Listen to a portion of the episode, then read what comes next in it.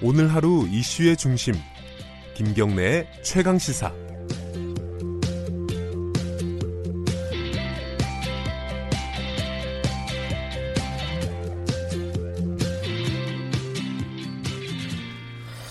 네, 김경래 최강 시사 듣고 계십니다. 어제 어, 명성교회 세습과 관련된 뉴스가 하나 있었습니다.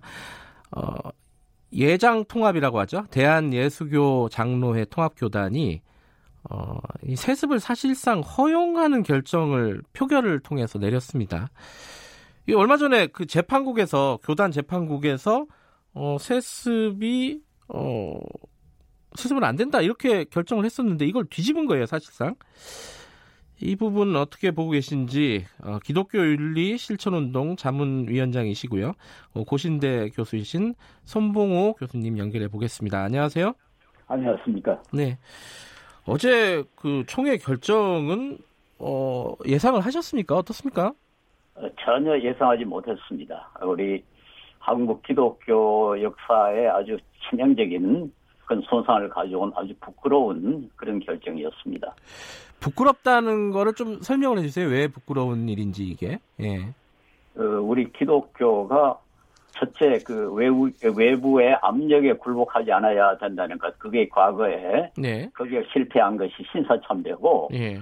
그다음에 돈이나 뭐 세속적인 이 영향력에 굴복하지 않아야 된다는 것인데 이번에 결정은 어, 그 세속적인 가치 즉 돈, 사회적인 영향력, 뭐 권력, 어, 수 이런 것에 굴복한 음. 아주 비참한 결정이라고 봅니다. 이게 결국 돈 문제라고 보시는 건가요? 예, 제가 그 대형 교회 세습을 반대하는 이유도 바로 돈 때문이거든요. 예. 작은 교회가 세습하는 것은 오히려 권장할 만한 일입니다. 네. 그러나 대형 교회는 돈도 많고 또 사회적 영향도 크고 교인들 수도 많고 하니까 예. 이건 아주 세속적인 가치를 중요시하는 거든요. 그거에 따라간다는 것은 네. 그래서 대형 교회는 절대로 세습하면 안 된다. 이게 기독교의 근본 정신에 어긋난 건데 네. 에, 이걸 그, 그대로 이번에 결정을 했으니까 예. 참 부끄러운 일이죠. 그런데 한 가지 좀 의아스러운 거는요. 이게 교단 헌법에는 세습 금지라고 돼 있는 거 아닌가요? 그렇습니다. 그런데 이번에 아주 예. 교묘하게 꼭 이- 아주 이제 이 규칙을 이상하게 만들어 가지고 헌법 정신에는 결과적으로 위배되는 그런 음. 결정을 한 것입니다. 교묘하다는 건 어떤 부분을 말씀하시는 거죠? 즉 세습은 금지하되 예. 에, 전임 교역자가 떠난 지 5년 후에는 가능하다. 그 말은 5년 후에는 전임 교역자의 영향력이 없어질 것이다 하는 걸 전제를 하는 거거든요. 네. 에, 그런데 명성교회는 지금 전임 교역자가 떠난 형식적으로 은퇴한 지가 5년 한 3년 전이니까 예, 예. 앞으로 2년만 있으면은 저그 세습을 할 수 있게 그렇게 돼 음. 있거든요. 그리고 전임 교역자의 영향력이 지금 막강하게 살아 있습니다. 예. 그러니까 이건 막 아무 효과 없는 그런 결정이죠. 아, 그러니까 이게 아, 진짜 교묘하네요. 그러니까 세습은 안 된다. 근데 네. 5년이 지나면 괜찮다. 이런 말이네요.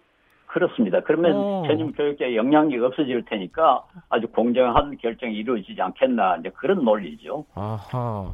그 논리가 5년쯤 지나면은 뭐, 그, 전임 목사의 영향력이 없어진다. 뭐, 그렇게 생각할 수도 있는 거 아닌가요? 어떻게 보세요? 예, 뭐, 이 정상적인 상황에서는 그렇게 될 수가 있습니다. 예. 그러나, 이제 명성교의 경우는 네. 전임 목사가 지금도 설교를 하고 있거든요. 아, 그래요? 어. 그럼요. 예. 그리고 그 뭐 영향이 좀 막강하게 남아 있는데, 네. 어, 뭐 2년 후에는 얼마든지 세습을 할 수 있도록 그렇게 지금 대, 허락을, 허용을 한 겁니다. 예. 그러면은, 아까 말씀하신 대로 2021년이 되면은 명성교회가 아들인 김하나 목사를, 어, 김상환 목사의 아들인 김하나 목사를 청빙을 한다. 이렇게 예상을 하시는 거네요. 그죠? 아니, 그럼요. 그건 뭐 너무나 빤한 겁니다. 빤한 겁니까? 아. 그렇습니다. 혹시 그거는 이제 저는 그 교회를 다니지 않고 어 이 명성교회가 분위기가 어떤지 모르는데 교 교인들 신도들은 반대하지 않나요? 이런 부분 어떻습니까 분위기가? 어, 상당히 많은 분들이 예. 반대해서 떠났고요. 아 반대해서 전- 떠났고 예. 예, 남아있는 분들도 반대하는 사람들이 꽤 있습니다. 음. 그러나 절대 다수가 아마 찬동을 하는 것 같아요. 그래요. 네. 근데 이- 요번 안에 또 그 얘기가 들어가 있다고 해요. 이의 제기를 못하게 하는 이 부분은 좀 이런 조항을 어, 좀 그런 보기가 좀 힘든데 어떤 결정에서 이거 어떻게 보세요? 이건 뭐 상식에도 어긋나고 헌법에도 어긋납니다. 총회가 그런 결정을 할 수가 없죠. 음, 어, 이 다음 총회가 네. 이걸 얼마든지 번복할 수가 있습니다. 이건 뭐 법적인 그런 그 이 권위가 예. 헌법을 넘어갈 수가 없으니까요. 네. 근데 이, 이 총회 결정은 표결로 하는 거죠? 그렇습니다. 그럼 총회 구성원들은 누구예요? 어, 그 노회라는 것이 있습니다. 그 지역 교회의 연합체인 노회가 있는데 네. 노회에서 교회의 수에 따라서 총대라는 사람을 뽑아요. 네. 말하자면 대표죠. 그 네. 노회 대표. 대의원 같은 네. 거네요. 예. 그렇습니다. 예, 그 대의원들이 모여가지고 총회를 구성합니다. 아, 그렇다면은 그 좀 민주적인 결정 절차인 것 같은데 거기서 왜 이런 결정을 내렸을까요? 그 배경을 좀 설명을 해주세요. 예, 그거 저도 뭐 전혀 이해가 안 되는데요. 뭐 예. 유일하게 생각할 수 있는 것은 이 명성교회 교인이 워낙 많고 또 재정이 워낙 어그뭐 크고 어 그러니까 그런 큰 교회가 교단을 떠나면은 네. 에, 교단의 힘이 약해진다. 아마 그게 뭐 유일한 제가 생각할 수 있는 유일한 이유입니다. 아, 그리고 또 예. 역시 막 그와 비슷한 큰 교회들이 또 교단을 떠나면 어떡하겠나 그 걱정이 작용한 것이 아닌가 뭐 그런 추측을 할 수가 있습니다. 그러니까 세습을 어, 하려고 하는 교회들이 교단을 떠날 것을 우려했다 이렇게 보시는 거네요. 에, 그게 한 가지 이유 가 아니겠는가 추측을 할 수가 있죠. 그렇군요. 근데 아, 이, 이 부분은 음, 예컨대 미국 같은 데서도 이 교회 목회직 세습들이 간혹 종종 좀 있다고는 들었어요. 근데 이게 우리나라에서 지금 이렇게 어, 송 교수님 같이 이렇게 반대하는 이유가 뭐 좀 뭐 종교인들이 아닌 분들까지 포함해서 좀 설명을 해주신다면은요.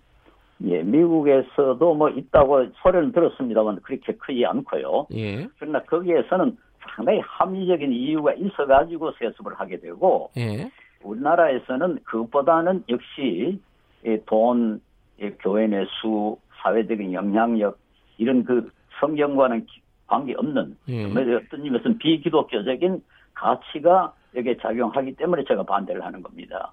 그래서 그 자체를 반대하는 건 아닙니다. 근데 이게 어 예를 들어서 이거 비교하긴 그렇지만 이 어, 재벌들도 이렇게 세습을 하지 않습니까?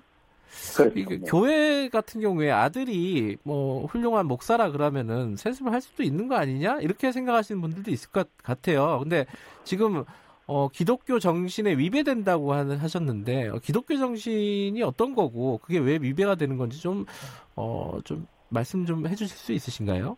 어, 기독교 정신은 첫째 이제 공정해야 되고요. 예, 그 전임자의 영향력이 들어가는 것은 공정한 판단에 의한 것이라 할 수가 없습니다. 네, 그러니까 우선 그 불공정한 선택이고 네, 둘째로는 그보다 더 중요한 것은 기독교는 돈, 명예, 권력 같은 세속적 가치에 휘둘리지 않아야 되죠. 음, 철저히 가난하고 희생하고 손해보고 그렇게 해야 되는데 이런 것이 교회 목사 선정에 기- 영향력을 행사한다면 네, 이건 근본적으로 기독적 인 어긋난 겁니다. 음, 그렇기 때문에 제가 반대를 하는 거고 특별히 우리 사회가 지금 최근에 너무 이 돈에 대해서 네, 관심을 많이 쓰고 있어요. 예, 그래서 한국 기독교가 제대로 재구실을 하려면 네. 돈과 거리를 둬야 됩니다. 음, 돈에 의해서 이 저 교회 결정에 영향을 받는다는 것은 네. 이 기독교 정신에 어긋난 거죠. 현실적으로는요, 한국 교회가 보면은 대형 교회 중심으로 이렇게 재편이 돼 있지 않습니까? 그쪽에서 이렇게 돈 문제를 그냥 어 무시하고 이렇게 가난하게 기독교 정신으로 돌아간다. 이게 현실적으로 가능한 일인가 싶기도 해요. 이거 어떻게 보십니까? 예, 현실적으로는 어렵죠. 예. 어, 그러나 우리 기독교는 현실이라도 그게 기독교 정신에 어긋나면은 그걸 배척하고 네. 고쳐야죠. 예. 뭐 아무리 비현실적이라도 그래도 현실적이 되려고 비현실적이 되려고 즉 기독 정신에 따, 따라서 행동하려고 노력은 해야죠. 예. 이게 노력도 하지 않고 그대로 아주 따라가 버리는 것은 기독교 존재하는 이유가 없어져 버리는 겁니다. 네. 그 일부지만요, 이 기독교 어, 교회 목사분들 중에 막 정치적으로도 굉장히 좀 과격한 어, 극단적인 발언 같은 것들을 하는 분들도 좀 있습니다. 이런 현상들은 왜 일어난다고 보십니까? 예, 그것도 너무 이 자기의 정치적인 이념이 거룩하고 확실하다고 생각하기 때문에 네. 이제 종교적으로 저 그걸 이용을 하는 거죠. 예. 그러나 종교는 원칙적으로 네. 세속 정치에 직접 개입하면 안 됩니다. 음, 원칙적으로 그저 도덕적인 것, 비인간적인 것, 혹은 뭐 비인도적인 것에 대해서 비판을 할 수가 있지만은 네. 이 현실 정치 뭐 권력에 대해서 관계하는 것은 예, 기독교의 본질에 어긋납니다. 네. 그러니까 그런 일들이 우리나라 교단에서 많이 벌어지는 특히 이제 개신교가 그런 쪽에 비판을 많이 받지 않습니까? 그런 이유가 있을 것 같아 갖고 여쭤본 거예요. 이 불행하게도 이제 개신교가 예. 좀 성공했기 때문에 실패한다. 저는 그렇게. 아, 예. 예, 그동안에 너무 이 세력이 커져 버렸어요. 예. 그 세력을 올바로 사용해야 할 텐데 네. 아주 그 종종 잘못 사용하는 그런 예. 유혹을 계속 받습니다. 예, 예. 알겠습니다. 오늘 말씀 감사합니다. 감사합니다. 예. 어, 고신대 손봉호 교수님이었습니다. 기독교 윤리 실천운동본부 자문위원장이기도 하시고요. 아, 9월 27일 금요일 김경래 최강시사 오늘은 여기까지 하겠습니다. 저는 뉴스타파 기자 김경래였고요. 어, 금요일 잘 마무리하시고요. 주말 푹 쉬시고 다음 주 월요일 아침 7시 25분 돌아오겠습니다.